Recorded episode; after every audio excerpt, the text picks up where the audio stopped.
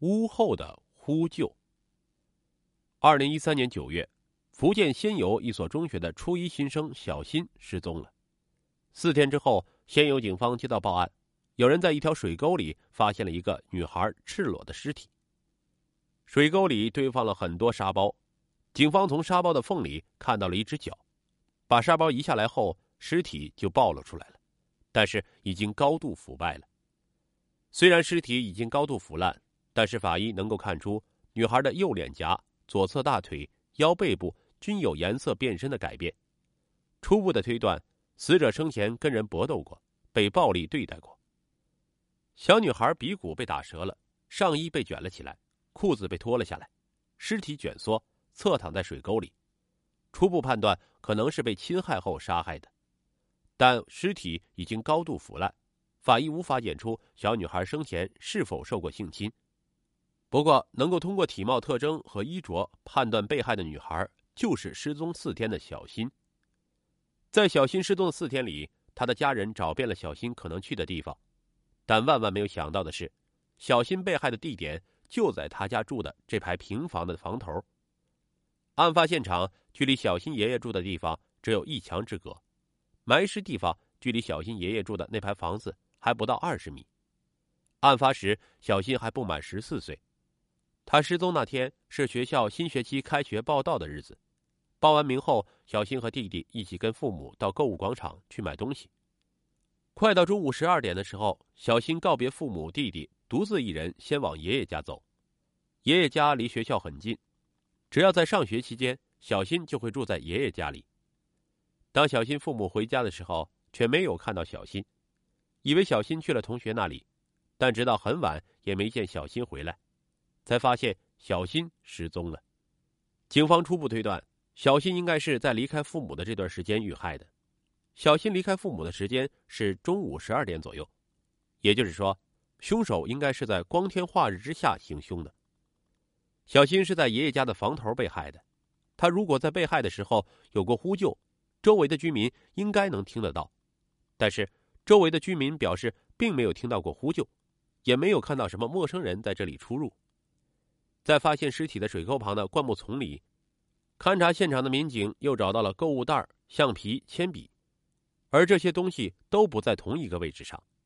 也正是在这些树林里，小新的父亲在发现了女儿随身携带的钥匙后，才打电话报案的。但是现场并没有发现小新的手机，凶手为什么要拿走小新的手机呢？警方推测，可能是凶手跟小新认识，并且通过手机能跟小新有过联系，所以在案发后才将小新的手机拿走。民警对案发现场的第一印象就是，这个地方并不适合作案。凶手为什么要选择在一个既容易让人看见又容易被人听见的地方下手作案呢？从小新身上受伤的情况，警方分析，小新在被凶手控制的时候，曾经有过反抗。但是周围的邻居都说并没有听到过呼救的声音，那会不会是凶手趁小新不备对他发动了突然袭击呢？或者说凶手是小新认识的人，所以小新才放松了警惕。小新家所在的交尾镇是仙游的工业重镇，小新的父母都是从外地来交尾镇打工的，他们在一家物资回收公司分拣垃圾，因为这里的工作机会多。小新的爷爷和叔叔随后也从老家来到交尾镇。小新来这里上中学也仅仅有半年的时间，在这里认识小新的人只有家人、同学和邻居。小新失踪那天中午到底发生了什么？小新是在从超市回爷爷家的路上遇害的，会不会路上有人跟踪了小新？警方发现，从超市出来到小新爷爷家有一条捷径，横穿一条大马路，再穿过两栋楼之间的夹缝。就是一条很窄的田埂小路，再走上二十几节台阶，就能到达小新爷爷租住的那排平房。这条路线大约一千四百米，步行需要十三分钟左右。在反复实地勘察后，警方又找到了另一条小新爷爷家通往外面的路。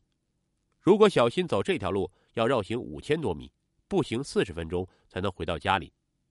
小新到底走的哪一条路呢？警方调取了监控。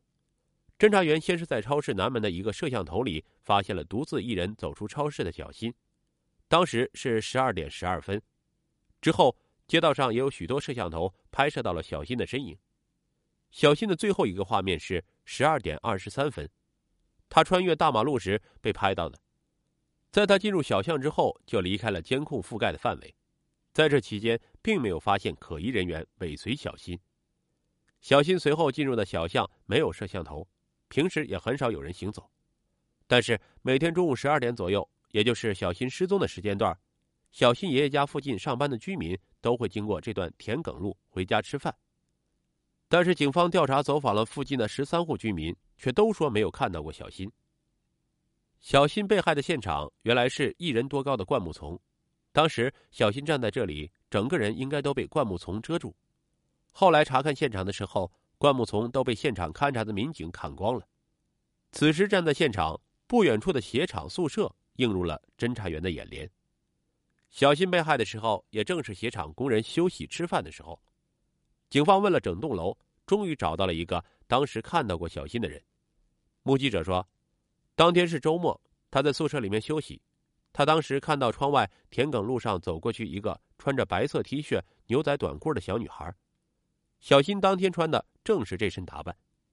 此外，目击者还说，当时小新并不是一个人，还有一个男的跟在小新的后面。那个男的大概有三四十岁，跟在小新身后两米远左右，两人有说有笑，好像认识。但是目击者当时注意力都放在小女孩的身上。无法准确描述出那个男的体貌特征。在两个人走过去两三分钟之后，目击者就听到现场方向传来一声惨叫。从鞋厂宿舍的这扇窗户到案发现场大概有一百米左右，目击者能听到惨叫声，但距离案发现场更近的那栋住房的居民却没有一个人听到。根据目击者的描述，听到惨叫的声音应该是在十二点三十分左右，那个时候。距离案发现场最近的那户人家家里没有人，第二户人家，也就是小新爷爷家的隔壁，住着一对夫妇。他们说，当天看完午间新闻后，妻子一直在屋里收拾东西，丈夫端着碗盆在院子里洗碗。警方觉得他们应该能听到小新的呼救声，因为他们两人距离现场直线距离差不多只有十米的距离。可奇怪的是，两人都说没有听到惨叫声。这让警方对两人产生了怀疑，而且侦查员发现两人居住的屋子里面设有两间卧室，一问才知道夫妻两人是分开睡的，男的睡在里间，女的睡在外间。夫妻两人为什么会这样呢？再仔细一问才知道，男的叫王福，四十一岁，虽然身体强壮，但曾经得过精神病，常年服用安定类药物，来抑制自己情绪的兴奋和躁动。警方从王福家厕所窗户向外看去，可以看到掩埋小新尸体的水沟。在现场勘查的时候，民警就推测过，杀害小新后，凶手掩埋尸体，至少要用五六分钟。在炎热的夏天，门窗都是开着的，王福夫妇却没有听到任何动静，这可能吗？会不会存在这样一种可能性：小新半年前来到焦尾镇上学，住在爷爷家，他虽然才刚刚十三四岁。但是从外貌身形上看，却比同龄人要成熟。他时常坐在家门口玩手机，和弟弟嬉闹，这些吸引了邻居男人的注意。而这天，小新离开父母去爷爷家，在田埂路上遇到了下班回家的邻居王福。看见小新穿着很短的牛仔裤，心生歹意，在快要到家的时候，骗小新到屋后的龙眼树林里去帮忙摘龙眼，然后实施了犯罪。警方随即展开了调查。有邻居反映，九月一号中午十二点三十分的时候，他出门去院子中间公用水龙头洗碗，正巧王福也在那里，他们还聊了一会儿。而此时正是小新被害呼救的时候，他说他们确实没有听到小新的呼救声。如果这个邻居没有说谎，那么王福确实没有作案的时间。可是会不会这个邻居做伪证呢？但侦查员又找不出王福新的嫌疑点。警方一边对王福继续进行深入调查，同时扩大排查范围。这时，小新的爷爷引起了侦查员的注意。原来，小新的爷爷并不是小新的亲爷爷，小新的母亲是生了小新之后才跟他父亲结婚的。小新的家有八口人，母亲、继父、同父异母的弟弟、爷爷奶奶以及两个叔叔。小新的爷爷跟他的继父也没有血缘关系，是小新继父的继父。